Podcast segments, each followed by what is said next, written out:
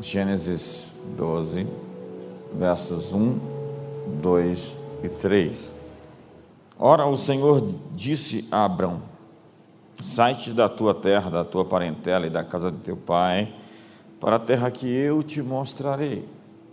E far-te-ei uma grande nação, e abençoar-te-ei, e engrandecerei o teu nome, e tu serás uma bênção. E abençoarei os que te abençoarem, e amaldiçoarei os que te amaldiçoarem, e em ti serão benditas todas as famílias da terra. Pai, hoje podemos chamá-lo assim. Tu chamaste Abraão para ser um pai, um pai para abençoar famílias na terra.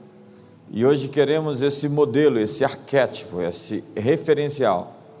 Queremos ter o grande desafio, aceitar esse, essa grande demanda de sermos inspiradores de outros, aqueles que mostram o caminho, norteiam, que são bússola, são capazes de prover, suprir, alimentar e proteger.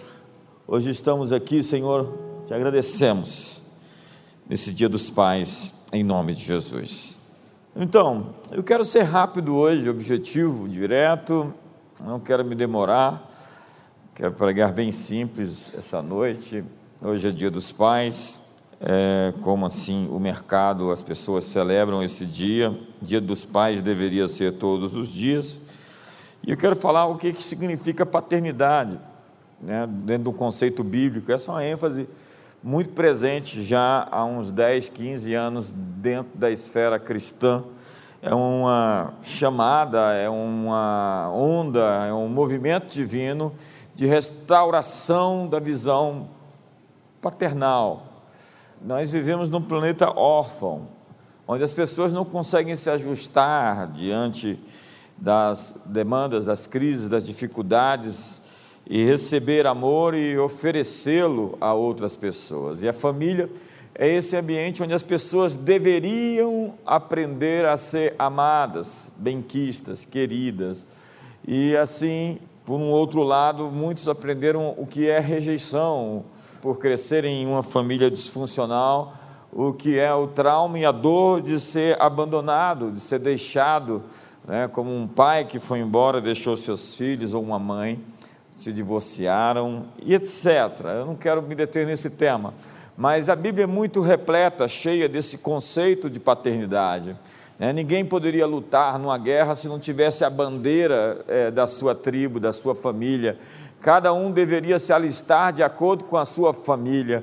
É, o sacerdócio de Arão era um sacerdócio familiar, então não poderia se exercer o sacerdócio se não pertencesse a uma família. Há muitos hoje querendo pertencer ao reino de Deus, mas sem de fato participar, ser parte de uma família, de uma casa. A Bíblia define a casa de Davi, a casa de Saul, a casa dos recabitas, enfim, todo mundo na Bíblia é identificado por ser filho de alguém. Saul é filho de Quis, Davi é filho de Jessé, e Bar Jonas é filho de Jonas. Simão Bar Jonas, filho de Jonas. Bar Timeu é filho de Timeu. Então, todos ali são identificados na sua paternalidade, na sua condição de filho. Então, ser filho dava às pessoas identidade. E quando Jesus define a relação humana com a divindade, chamando-lhe de Pai, ele eleva a condição do Pai às maiores alturas. Eu digo pai e mãe, porque esse requisito dado por Jesus, essa posição, essa maneira de chamar Deus, ela compreende pai e mãe. A Bíblia, por vezes, mostra Deus com um aspecto maternal, é, de colocar, eu queria vos ajuntar como uma galinha junto os pintinhos debaixo das suas asas e vós não o quisestes. Esse amor selvagem de Deus que diz que, ainda que a mãe que amamenta seu filho pudesse se esquecer dele, todavia eu jamais me esquecerei de ti. O vínculo biológico mais forte que alguém pode ter é o da amamentação, e Deus está falando: o meu vínculo com você ainda é superior É, a Bíblia diz que alguém se colocou entre a ursa e os filhotes, e esse é o lugar mais perigoso da floresta. É quando alguém se coloca entre Deus e os seus filhos. Então, Deus é chamado de Pai por Jesus, no Pai Nosso. Ore assim, Pai Nosso que estás nos céus. E ele define os termos. É assim que Deus, ao trocar a liderança também de Sebna por Eliakim, se refere ao substituto que tem as chaves de Davi, que abre e ninguém fecha, como um pai dos moradores de Jerusalém. O nosso maior chamado é ser pais, mães. Não é simplesmente um empresário que ganha dinheiro, é um empresário que ganha dinheiro sem fraudar, sem sem prejudicar, sem comprometer os outros.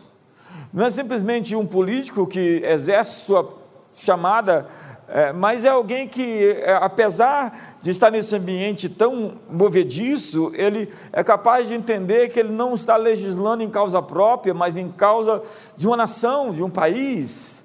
E ele pode se sacrificar naquilo que ele podia pensar em prol do povo, não é aquilo que a gente está vendo muitas vezes. Não é simplesmente um artista ou um educador, um professor, é alguém que educaria seus alunos da mesma maneira que educaria seus filhos. É um pastor, é um bispo, é um líder da igreja que olha para as pessoas e os vê como filhos e trataria os mesmos como trata os seus próprios filhos na sua casa. Deus está à procura de pais, porque o maior chamado de todos nós é ser pais. E é por isso que ele chama Abraão. E nenhum outro homem foi chamado no Médio Oriente, porque ele chamou um pai. Porque, segundo Gênesis 18, Abraão ensinaria a aliança de Deus aos seus filhos. Para Deus, para Jesus, a maior condição a ser alcançada por um homem é ser chamado de pai ou uma mulher de mãe. Eu não quero restringir-me aqui à biologia mas as mais variadas perspectivas que essa abordagem pode alcançar. Não somente filhos nascidos do ventre, mas aqueles que são gerados no útero do espírito. São aqueles discípulos ou aqueles que são mentoreados num empreendimento, numa empresa, num negócio, em qualquer esfera das relações interpessoais humanas. Então, o pai é ser guia, bússola, é ser o provedor, o sustentador, o protetor, é aquele que provê também segurança, é o mentor, é o professor, é o modelo, é o referencial, entenda? Nós sempre nos movemos por referenciais, nós estamos no mês da casa de heróis. E ser casa de heróis é começar dentro de casa. O pai deveria ser o herói dos seus filhos. Os pais deveriam ser o primeiro modelo que os seus filhos copiam, e a Bíblia declara que a educação se dá não por meio de aquilo que se ensina com palavras, mas por meio de atos, atitudes, no levantar, no sentar, no dizer, no comer. Seus filhos estão aprendendo com você todo o tempo, e as suas palavras elas são dispensáveis muitas vezes por aquilo que você está fazendo. É assim que aprendemos. Aprendemos quando vemos. E o que as Escrituras estão mostrando é que o primeiro referencial de um menino, de uma menina, é sua família. Os nossos heróis estão dentro de casa. E quando nós temos modelos familiares poderosos, nós temos uma vantagem tão grande na vida. Filhos são flechas que vão longe, vão mais longe do que nós. Eles vão longe quando eles são criados nesse ambiente, nessa atmosfera, nesse environment, nesse lugar onde eles são permitidos crescer. Há tantos ambientes que ingessam, podam, impedem a expressão. Tempos atrás, uma menina, no meio do mover de Deus, chegou na frente da igreja e começou a gritar. É, isso tem muito tempo, uns 20 anos. E tinha um cara lá que queria ser expulsador de demônio, esse era o ministério dele. Ele olhava para você assim, procurando alguém. Será que tem um aí? Esses caras são o próprio demônio, tá? Porque eles veem no outro aquilo que eles têm em si mesmo. E quando a menina começou a gritar lá na frente, ela estava gritando no momento de cura, porque ela nunca teve a capacidade de se expressar, porque ela foi impedida de expressar-se. E nitidamente dava para perceber, ela está extravasando seus sentimentos. O rapaz saiu dali e foi expulsar o demônio dela. E o demônio quase entrou em mim para bater nele. Pensa numa pessoa que ficou possessa, fui eu, de ver aquilo.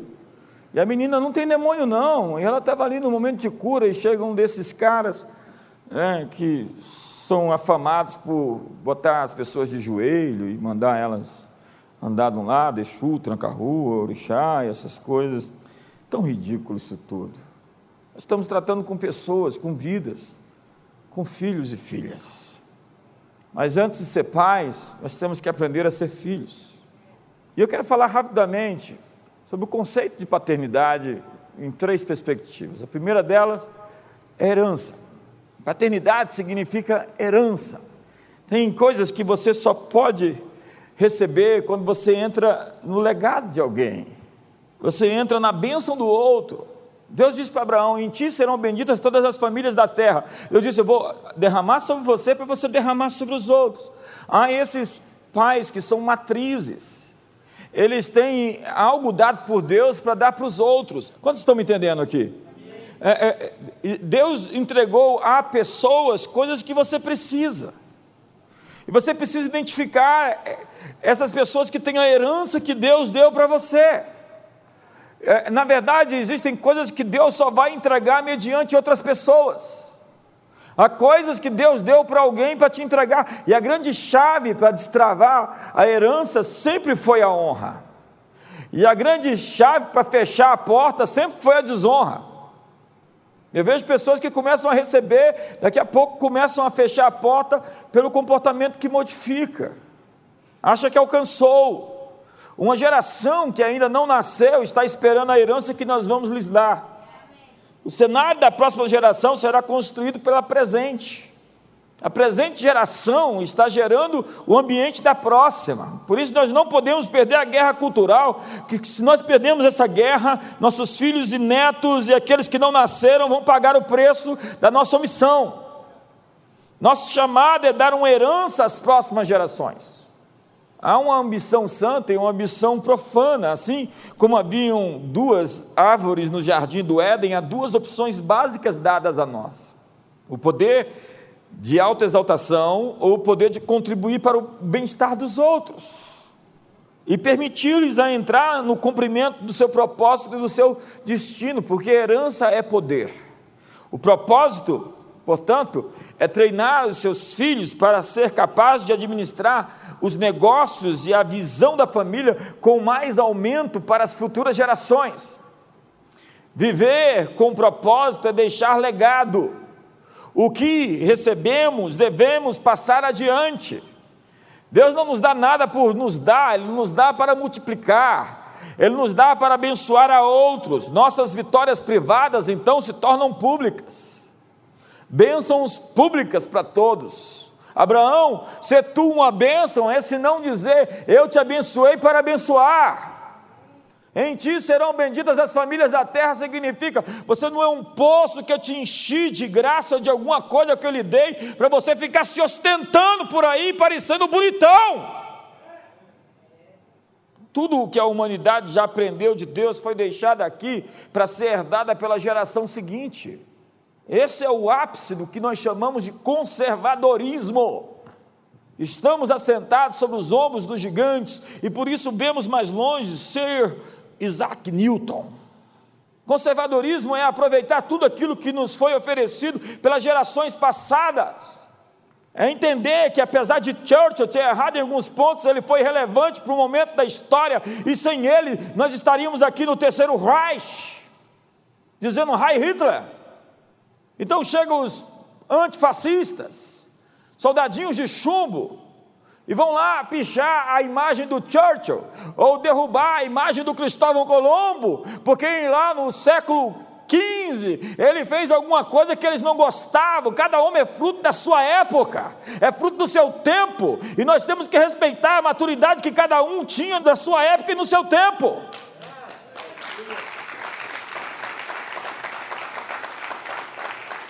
Mas tem uns idiotas por aí que não pode ver uma fila e entra, não sabe nem o que, que é a fila. Não pode ver uma multidão que já se ajunta. Não pode ver um discurso que já repete, não pode ver um print que já printa e já posta. Portanto, conservadorismo é isso, é respeitar o passado. A conquista de uma geração deve ser herdada pela geração seguinte. Não remova os marcos antigos.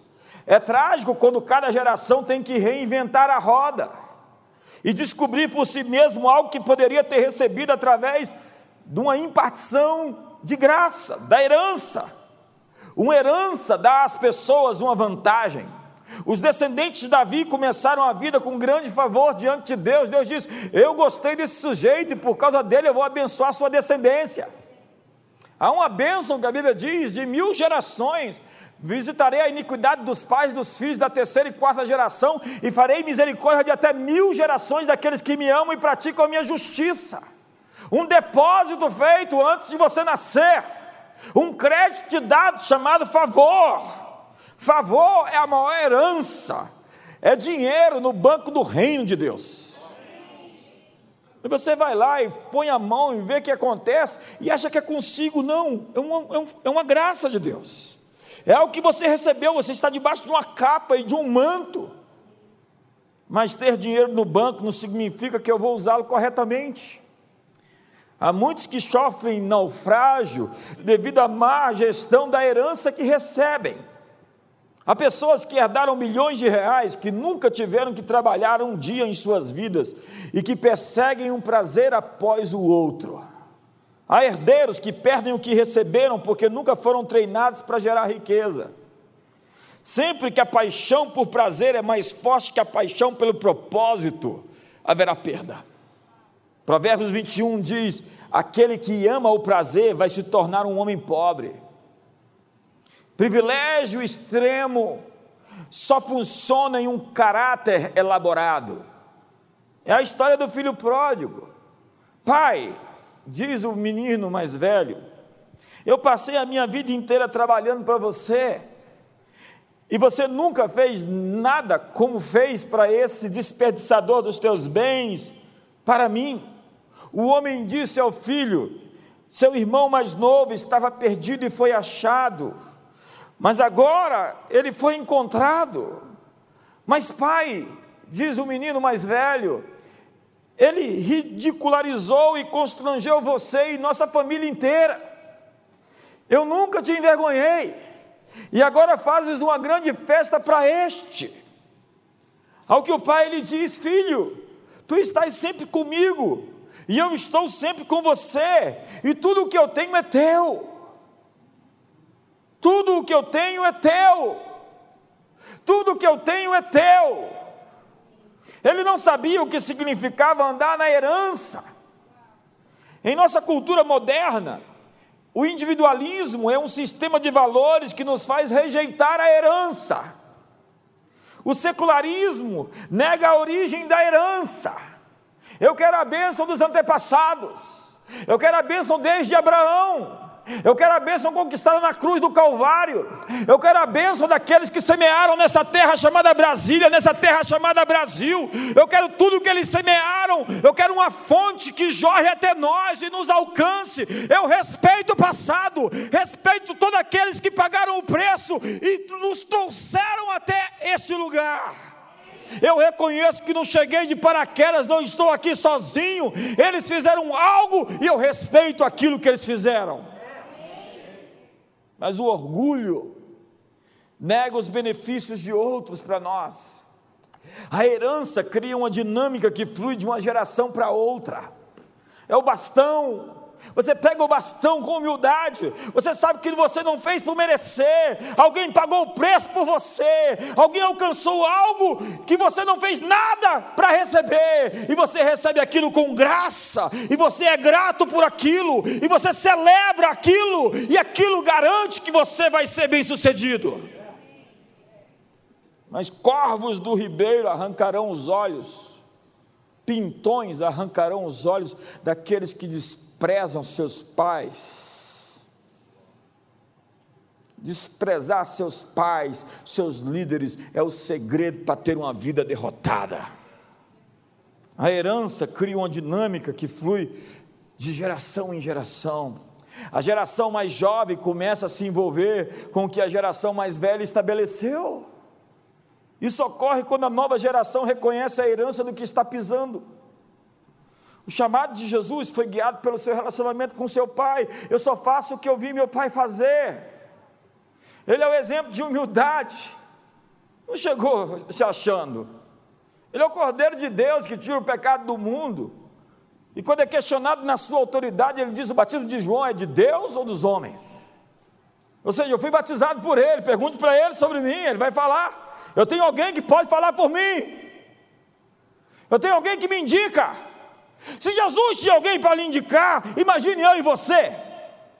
As obras que eu faço testificam sobre mim. Moisés testifica sobre mim. As Escrituras testificam sobre mim. O Pai dá testemunho de mim. Jesus não tinha vergonha de atribuir seu sucesso ao Pai, mas o individualismo destrói a sinergia de uma família, destrói a sinergia de uma comunidade e de um país. Tanta gente por conta própria, tanta gente tentando fazer o seu jogo sozinho, tentando, é sábio Romário Edmundo no centenário do Flamengo, cada um tentando mostrar que sabe jogar bola, o que é Flamengo? É um, um bicho? É um animal? É um pássaro? Não ganhou nada. Três pessoas tentando mostrar que sabiam jogar futebol. Um gênio ególatra é um embuste. Pega um violonista no meio de uma sinfonia que quer aparecer, tocar mais alto ou fazer um acorde mais bonito. Ele é um desvio. Nós somos uma sinfonia, nós somos um corpo, andamos em ordem. Quantos estão comigo aqui hoje? Agora, trabalhamos com base em desempenho, com base em méritos pessoais. No Antigo Testamento, Moisés foi chamado de amigo de Deus. Há uma grande diferença entre ser servo e ser um amigo. Servos estão mais preocupados com o que eles estão fazendo e deveriam fazer. Amigos estão mais preocupados com o relacionamento, em não ferir o coração, em manter-se conectado. É isso que um amigo pensa sobre o outro. A relação é muito mais cara do que aquilo que pode me vir mediante a relação. É aquela música de olhar para o rosto de Deus ao invés de olhar para as suas mãos, porque se eu tenho o coração de Deus, eu tenho tudo mais. Enquanto houver aliança, a herança está garantida. Quer que eu repita? a aliança garante a herança. Há crentes que estão presos no modo servo. Não há absolutamente nada de errado em ser um servo. Jesus demonstrou que a fim de ser um grande amigo, você tem que aprender a ser um grande servo. Mas amigos sabem o que faz o seu Senhor. Precisamos de uma cultura de herança. Isso reside na nossa capacidade de celebrar a grandeza, a unção e as vitórias das pessoas. Eu conheço gente que é boa de celebrar a sua tristeza. Ele não pode te ver triste, que ele já chega perto querendo te consolar. Na verdade, ele está até orando por uma oportunidade de te ver triste para te consolar. No momento em que você está feliz e contente, ele já fica com.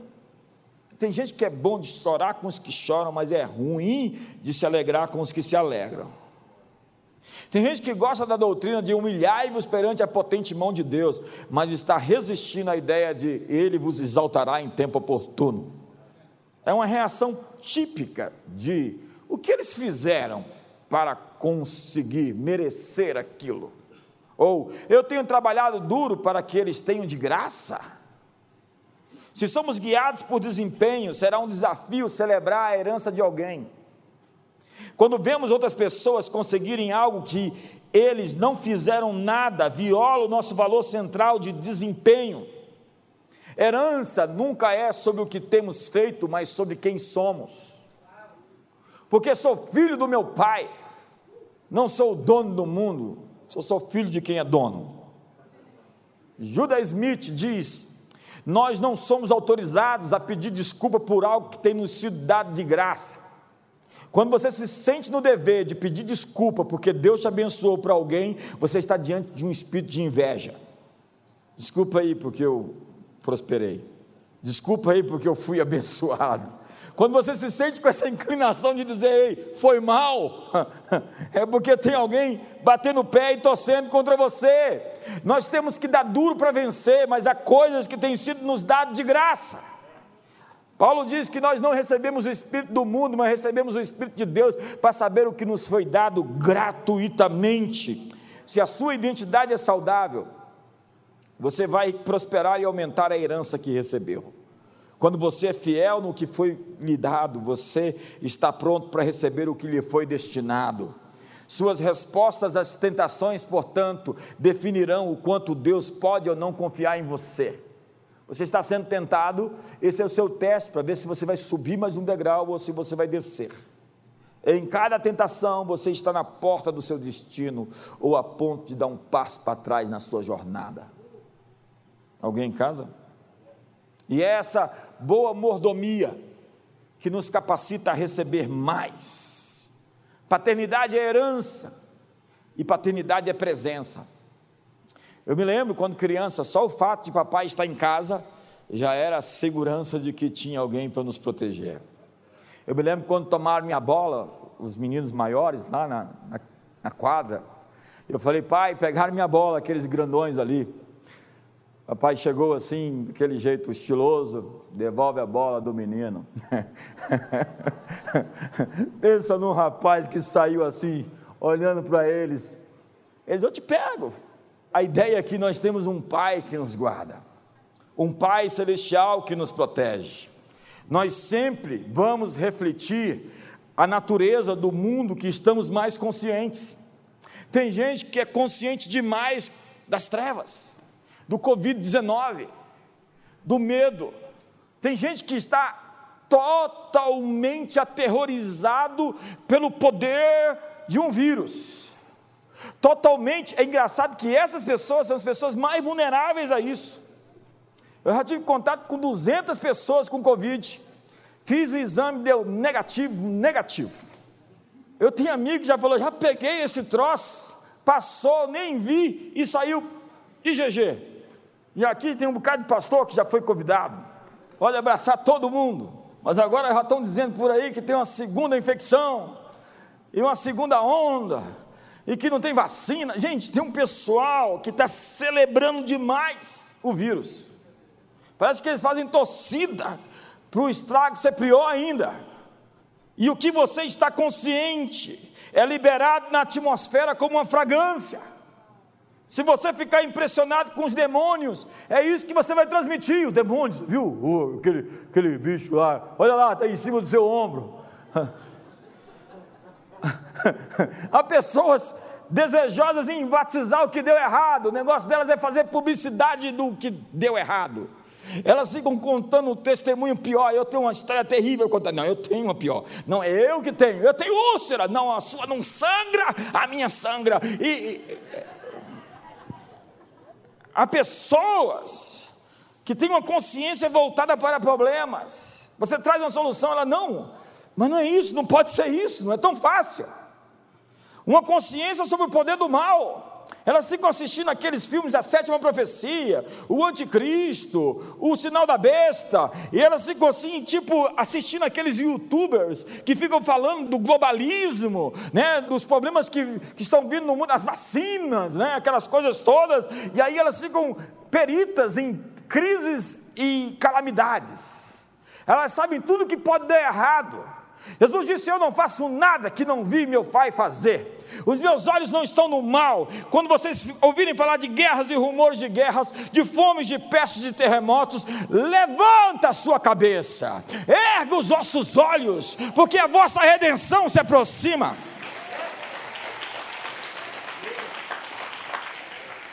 Então, o medo é a fé no poder do inimigo, é a fé no reino inferior, é a perspectiva de que Satanás tem mais poder do que Deus para influenciar pessoas e circunstâncias.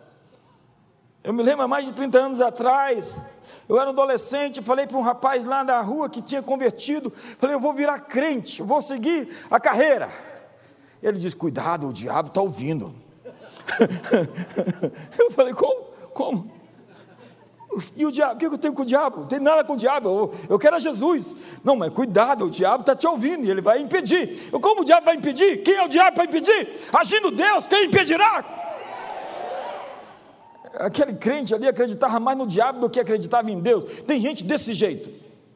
Ele fica pensando: o diabo está agindo, o diabo está operando. Cuidado, o inimigo está furioso, aleluia.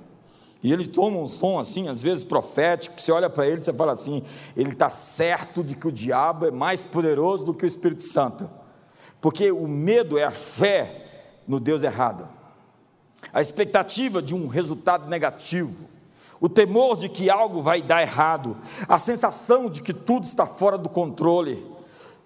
Eu vou repetir: nós vamos ter maior influência de acordo com a consciência de que reino nós temos em mente. Paternidade é presença. A ideia de que Deus está presente me dá uma segurança. A ideia de que Ele está no meu quarto antes de dormir. O exercício que eu faço de que Deus está presente naquela atmosfera. Então eu começo a controlar a minha atmosfera, o meu ambiente, ao invés de ser controlado pelas opressões e pelos medos. Então eu penso, Deus está presente, ainda que eu andasse pelo vale da sombra da morte, eu não temeria, porque tu estás comigo. Amigos, amigas, você vai perder os seus maiores sonhos, se você permitir que o seu medo cresça mais do que a sua fé. Portanto, reconheça o que Deus fez, procure as boas novas, seja as boas novas. Tem gente que eu tenho medo de encontrar. Quando eu olho para ele, você ficou sabendo? Uma patrola de 18 pneus passou em cima do sujeito e matou, caiu em cima da casa, os filhos morreram, pegou fogo, matou todo mundo. É, e, e, e fulano, fulano, fulano, morreu de AIDS agora. E, esse ciclano foi pego agora de assalto, assaltaram todo mundo. E o que mais? É, eu li no jornal que tem aí um vírus pior que mata em alguns segundos. E o que mais? O que mais é. Ele é tão negativo que ele sabe tudo o que pode dar errado. Cuidado, esses dias eu cheguei para um rapaz, um pastor inclusive, ele falou: Você está com esse sinal aqui? Esse sinal aí pode ser câncer. É, mas o aspecto não está assim muito negativo, não. Eu acho bom você procurar o um médico. De câncer. Tem gente assim, ele fica, ele fica querendo te dar uma informação. E se está tudo bem, ele fala, está tudo errado. Ele fala assim, dê uma acalmada, é porque vai vir agora a tormenta. Aí quando você fala assim, a paz do Senhor para ele, você não fala nem a paz do Senhor, é passou, passou, já passa. Não dá. Simplesmente, ou eu influencio uma pessoa dessa, ou ela não convive comigo. Ou ela se deixa influenciar, ou não dá para ter comunhão. O destaque não está no, na presença do mal, naquele o exorcista fica assistindo aquele demônio que mata o padre, mata todo mundo e acaba. Que diabo forte é aquele? O diabo já falou cem vezes que vai me matar. Aparecia em sonho para falar que, quando manifestava um demônio, a primeira coisa que ele dizia, vou te matar. Eu falei, entra na fila, porque já tem muitos que já falaram isso. E se pudesse matar, já tinha matado. Porque a Bíblia diz: não tem mais aqueles que podem matar, tão somente matar, como fazer perecer no inferno. E esse não é o diabo, é Deus. A vida é um dom de Deus, só Deus pode tirar.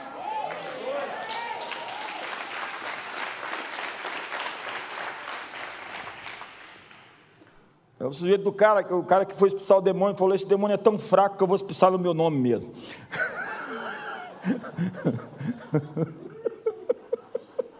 Aí é demais, né? Aí é demais, é muito, é muito, é muito. Você sabe, quando você sente que papai está em casa, quando você tem consciência da presença de Deus, você é Davi olhando para Golias. Está todo mundo com medo e você olha assim. É hoje que eu vou arrancar tua cabeça. Os caras tá doido, rapaz. Olha lá o tamanho dele. Que tamanho dele? Você não viu que ele não é circuncidado? Ele é só um incircunciso. Eu tenho aliança com Deus, ele não.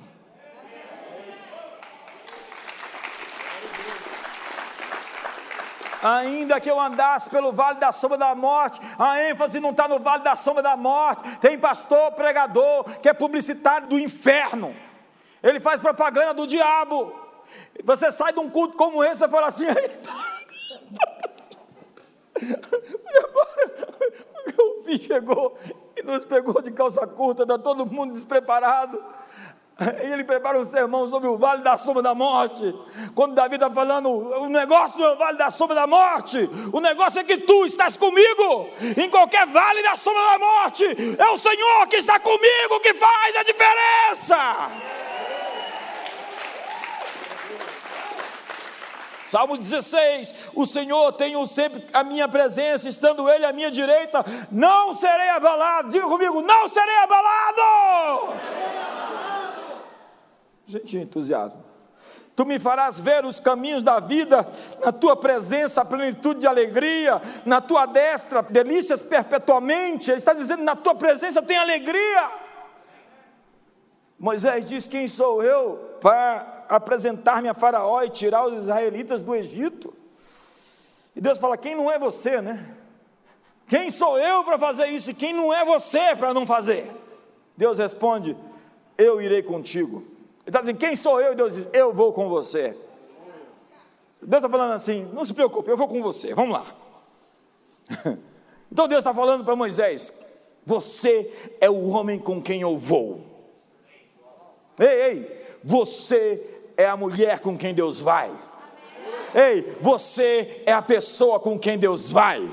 Então, se Deus for comigo, se Deus está comigo, Josué, não tu mandei eu, ser forte e corajoso, não temas, nem te espantes, porque o Senhor teu Deus é contigo por onde quer que andares. Grita para o irmão do lado: Deus é contigo. Nossa força e nossa coragem flui da consciência de que Deus é conosco. João 14 diz: O Espírito da Verdade, que o mundo não pode receber, nem o ver, nem o conhece, vós o conheceis, porque ele habita convosco e estará em vós. Onde estiverem dois ou três reunidos em meu nome, ali estou no meio deles. É por isso que o poder congregacional de se reunir nunca pode ser tirado de nós. Ao nos reunirmos, a Bíblia diz: ali o Senhor ordena a sua bênção.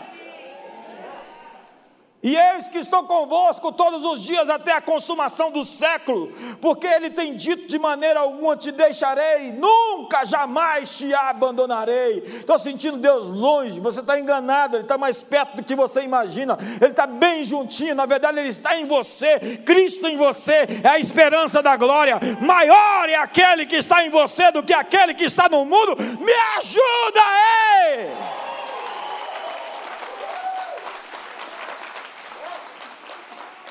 Nós temos crente fraco que nem coice de grilo. Essa foi do doutor Renato, ele que fala assim, né? Ai meu Deus, eu estou andando com as pessoas que me ensinam as coisas. A Bíblia diz: acaso pode uma mulher se esquecer do filho que mama, de sorte que não se compadeça do filho do seu ventre, ainda que essa viesse se esquecer dele. Eu, todavia, jamais me esquecerei de ti, porque o teu nome está gravado na palma da minha mão. Eu não sei como é que é isso, eu sei que Deus tem lá o nome de todos nós na palma da mão dele. Tem um registro ali na mão dele. E ele não esquece seu nome. Emanuel é Deus conosco. Maria tinha dentro dela o avivamento que mudaria o mundo. Você carrega dentro de você algo que vai mudar o mundo. O anjo do Senhor aparece para ela e a sua resposta é: Como pode? Eu nunca conheci homem nenhum. E o anjo respondeu: descerá sobre ti o Espírito Santo, o poder do Altíssimo te cobrirá, portanto também o ente santo que há de nascer será chamado Filho de Deus. Então Maria disse: Eis-me aqui, a serva do Senhor, faça-se em mim segundo a tua palavra. E o anjo se afastou dela. Eu, quando recebo uma palavra de Deus, eu digo: faça em mim a tua palavra. Há mais de 30 anos atrás, eu disse: Deus, faça em mim a tua palavra. Quando eu recebo uma palavra de Deus, eu digo, faça em mim a tua palavra. Quando eu recebo uma palavra errada, eu digo, está amarrado, e amarrado você também que disse. Não, não falo essa segunda parte. Maria abraçou o que ela não entendia. Ela não entendia. Ela disse, eu ficar grávida, como posso? O anjo disse, o Espírito Santo virá sobre você. Eu não conheço homem nenhum. Mas faça em mim a tua palavra. Eu não entendo a tua palavra, eu não entendo como a tua palavra pode cumprir. Tem gente que fica assim: como pode acontecer isso? O como não é condição sua, não é assunto seu. A promessa de Deus, independente do como, da maneira como vai acontecer, de onde virá, as coisas que Deus vai precisar fazer para isso acontecer, não te é assunto seu, é assunto de Deus, e Deus é poderoso para cumprir não há impossíveis para as suas promessas, Ele tem um milhão de maneiras de fazer acontecer aquilo que Ele prometeu para você.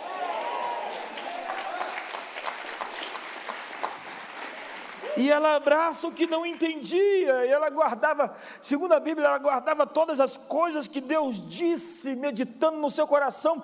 Nós ficamos sabendo depois disso nos evangelhos. Imagina uma mulher que guardou o segredo durante 30 anos.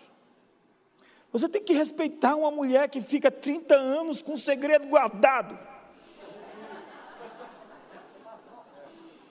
Que coisa, Samaria. Esses eu estava com uma pessoa, uma autoridade, ele diz: Olha, quando você fala o segredo para alguém, já não é mais um segredo. Vou te contar um segredo. Então já não é mais segredo. Ela pôs a palavra de Deus em um lugar seguro. Profetas têm segredos com Deus. Tem coisa que Deus me disse que você nunca vai saber porque ele só disse para mim. Tem uma pedra lá em Apocalipse que está o meu novo nome, que ninguém pode saber a não ser aquele que recebeu.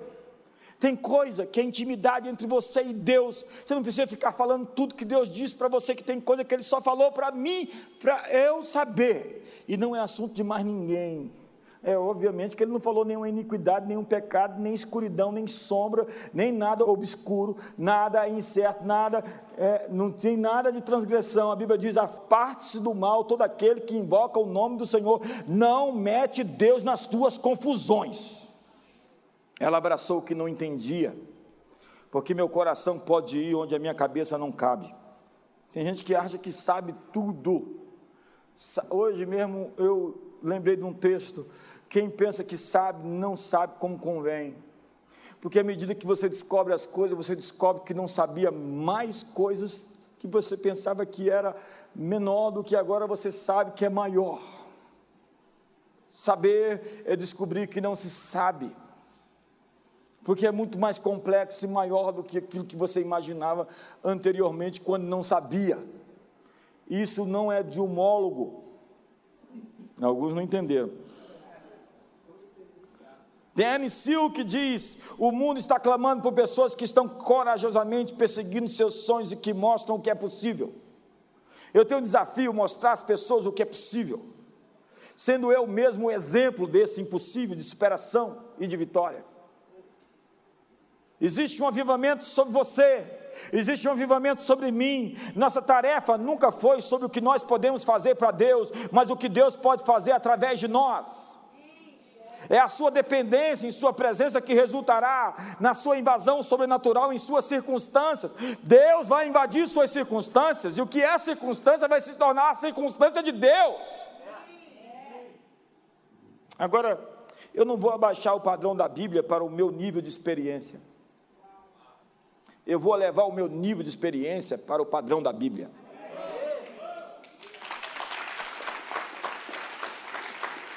E Deus não mede você nos seus momentos mais baixos, Ele lhe mede com base no seu alto chamado. Deus está mais interessado em qualificar o chamado do que em chamar o qualificado. Nossos problemas são oportunidades para ver o quão grande é o nosso Deus. Nossa teologia tem que ser feita em torno do que Deus faz e não das nossas tradições. Jesus disse: crede ao menos nas obras. A comissão deixada aos discípulos foi invadir o impossível, uma invasão do poder sobrenatural. Mas hoje nós temos uma religião disfarçada de piedade, um evangelho social que se resume em fazer o que é possível. Devemos simplesmente cuidar dos pobres, alimentar o faminto e viver uma vida bem educada, calma, serena e tranquila. Eu tenho realmente um problema com esse tipo de evangelho. Querem reduzir o cristianismo ao que é humanamente aceitável possível. Isso é ateísmo prático, é quando nós dizemos que cremos em Deus, mas na hora buscamos soluções humanamente impossíveis.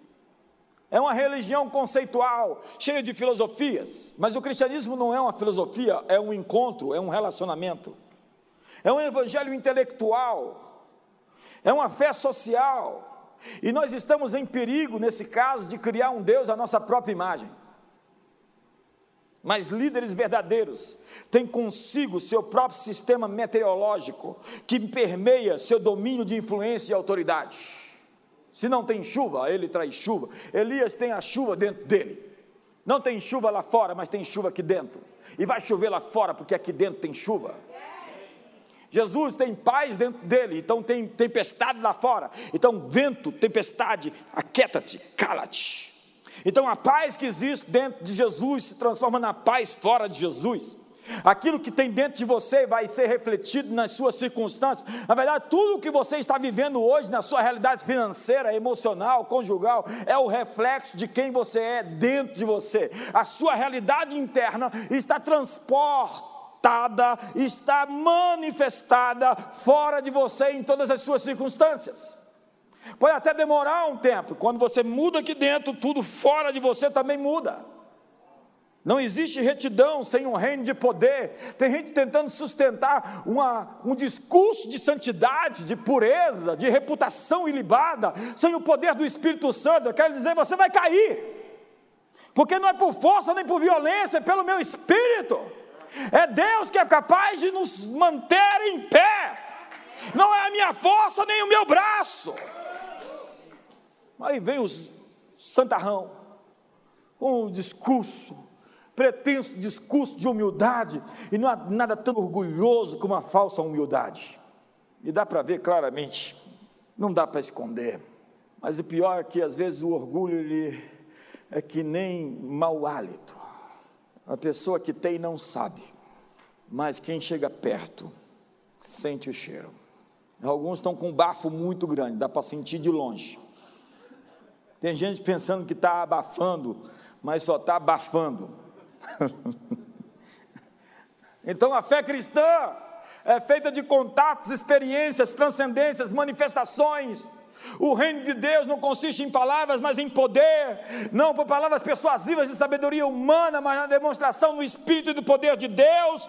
Avivamento significa uma consciência da presença de Deus que enche a atmosfera. Deus está aqui, e se Ele está aqui, o câncer pode sumir, se Ele está aqui, a opressão vai ser quebrada, se Ele está aqui, a porta fechada vai se abrir, se Ele está aqui, tudo é possível ao que crê, me ajuda aí. Eu estou aqui me esgoelando e você aí está fazendo pose, por quê? A gente assim, tipo. Paternidade, por fim, eu termino. Hum, foi bastante, acho que tem pouca gente hoje. É a máscara. Eu estou orando para a nossa vida normal voltar.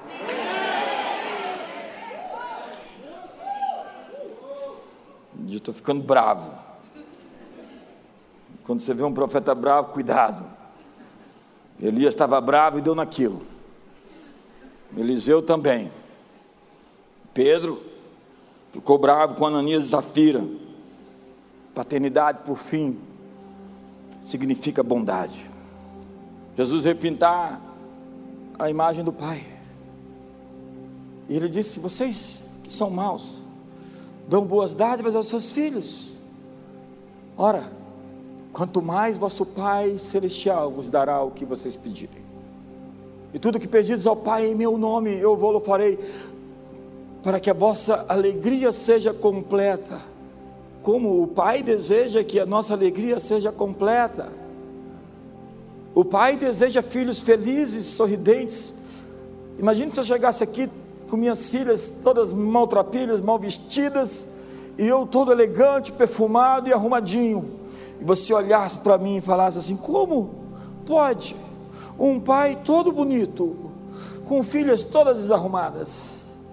Tem gente que não tem um pai, tem um padrasto. Tem gente que não tem um pai, tem um diretor do orfanato. Deus quer você bonito. Deus quer você saudável, Deus quer você forte, Deus quer você próspero, Deus quer você bem-sucedido. Esse é o plano do Pai Celestial para os filhos dele. E o diabo fica endemoniado com essa mensagem. O diabo endemoniado. A Bíblia diz: provai e vede que o Senhor é bom. A Bíblia diz: eu creio que verei a bondade do Senhor na terra dos viventes. Então, Neemias capítulo 8, verso 10, nos diz que nós celebramos com alegria as promessas de Deus e a sua bondade é o segredo da nossa força. O primeiro passo na guerra espiritual é levar cativo todo pensamento à obediência de Cristo. A guerra, portanto, é capturar pensamentos que não brilham com fé, esperança e amor. Ter uma mente renovada é ter a expectativa confiante e otimista de ver a bondade de Deus. Eu verei a bondade do Senhor nesse segundo tempo de 2020, eu verei a bondade do Senhor. Nesse mês de agosto de 2020, eu verei a bondade do Senhor. Nessa década 2020. É natural ser capaz de dizer aos outros o que ele diz. Essa deveria ser a natureza profética da igreja. Dizer o que ele diz. Se Jesus estivesse aqui, o que ele diria para nós? O que o Espírito diria à igreja de Brasília? Ao se encontrar com a falta, o que Jesus fez? Ah, vai embora, está tudo bem, é assim mesmo. Ao se encontrar com a doença, o que Jesus fez? É, passa um paninho, vai para casa, vê se melhora, toma uma nova gina. Todas as vezes que ele se encontrou com a necessidade, ele superabundou a multiplicação dos pães e dos peixes duas vezes, o dinheiro para pagar o imposto de Pedro, a necessidade que precisava ser suprida de um dia inteiro, uma noite inteira de pesca sem resultado, duas vezes superabundou de peixes. Essa é a natureza de Deus, é o Shaddai, o mais que o bastante, o mais que o suficiente. Olhe para o macrocosmos, veja o universo inteiro. Quem está por detrás disso? Deus é abundante estupendo, exponencial. A natureza de Deus é derramar, encher o cálice até transbordar. As eiras se encherão do trigo, os lagares transbordarão do moço do azeite do vinho. Restituirei os anos consumidos, os meses de 2020 consumidos pelo gafanhoto. Deus dará uma resposta.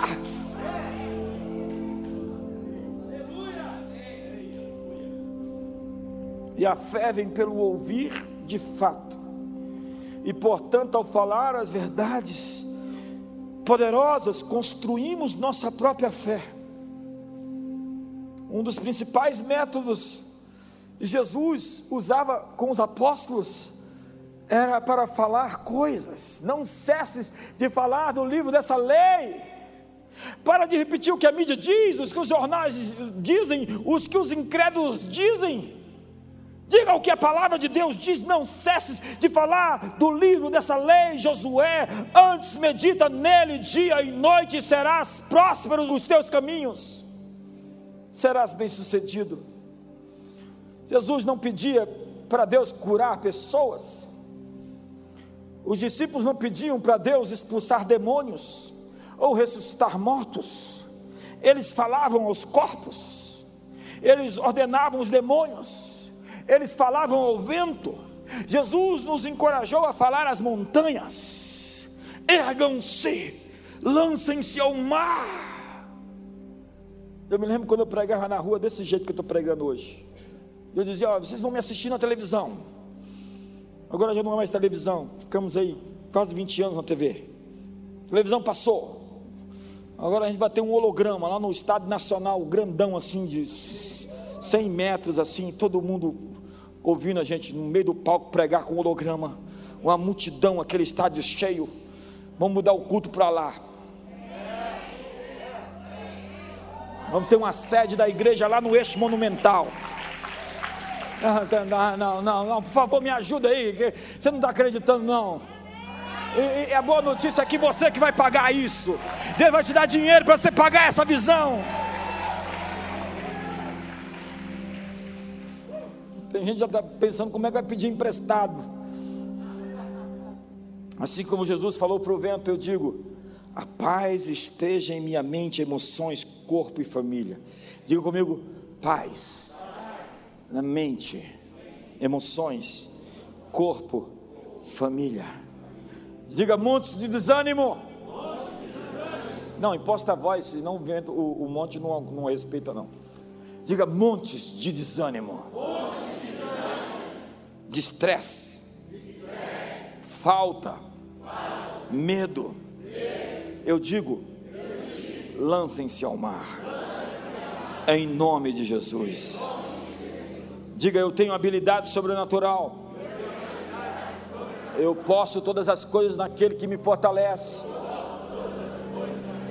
Eu tenho esperança sobrenatural. Portas abertas. Deus é fiel. Eu não serei tentado além do que consigo suportar. Mas com a tentação Ele me dá o livramento. Diga, eu tenho um fim sobrenatural. Aquele que começou é aquele que terminará a sua boa obra em mim. Diga, eu tenho sabedoria, eu tenho provisão, eu tenho segurança, eu tenho colheita, eu tenho graça. Papai está em casa.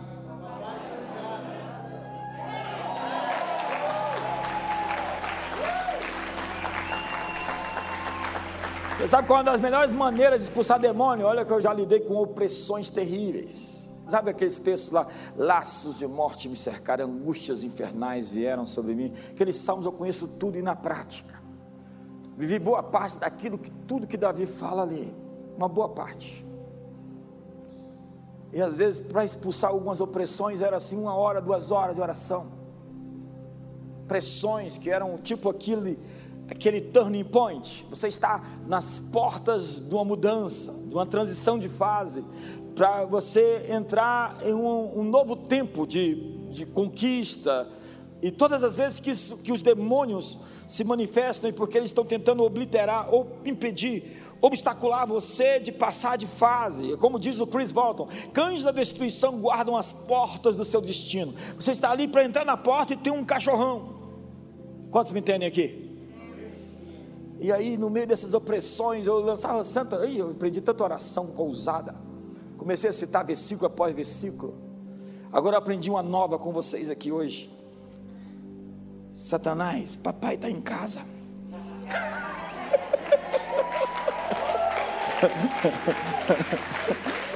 papai está em casa.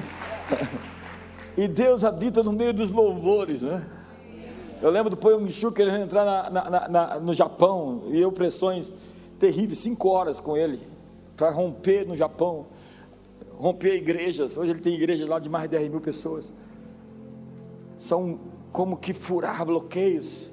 Descobrirá nesse monte o véu que cobre todos os povos, as cobertas que cobrem todas as nações. Eu estou falando de, de opressões individuais, estou falando de lidar com situações sistêmicas como nós sofremos esses meses de, do primeiro semestre, abril, maio, junho, mas eu senti que julho já, né? Chegou, chegou uma outra atmosfera, já em junho já estava mudando, mudamos de turno, e em agosto já está melhor, e agosto será melhor do que todos os meses anteriores, e nós vamos chegar final do, no final do ano vamos olhar assim e falar: ufa, uau, Deus é bom, Deus é bom, papai está em casa.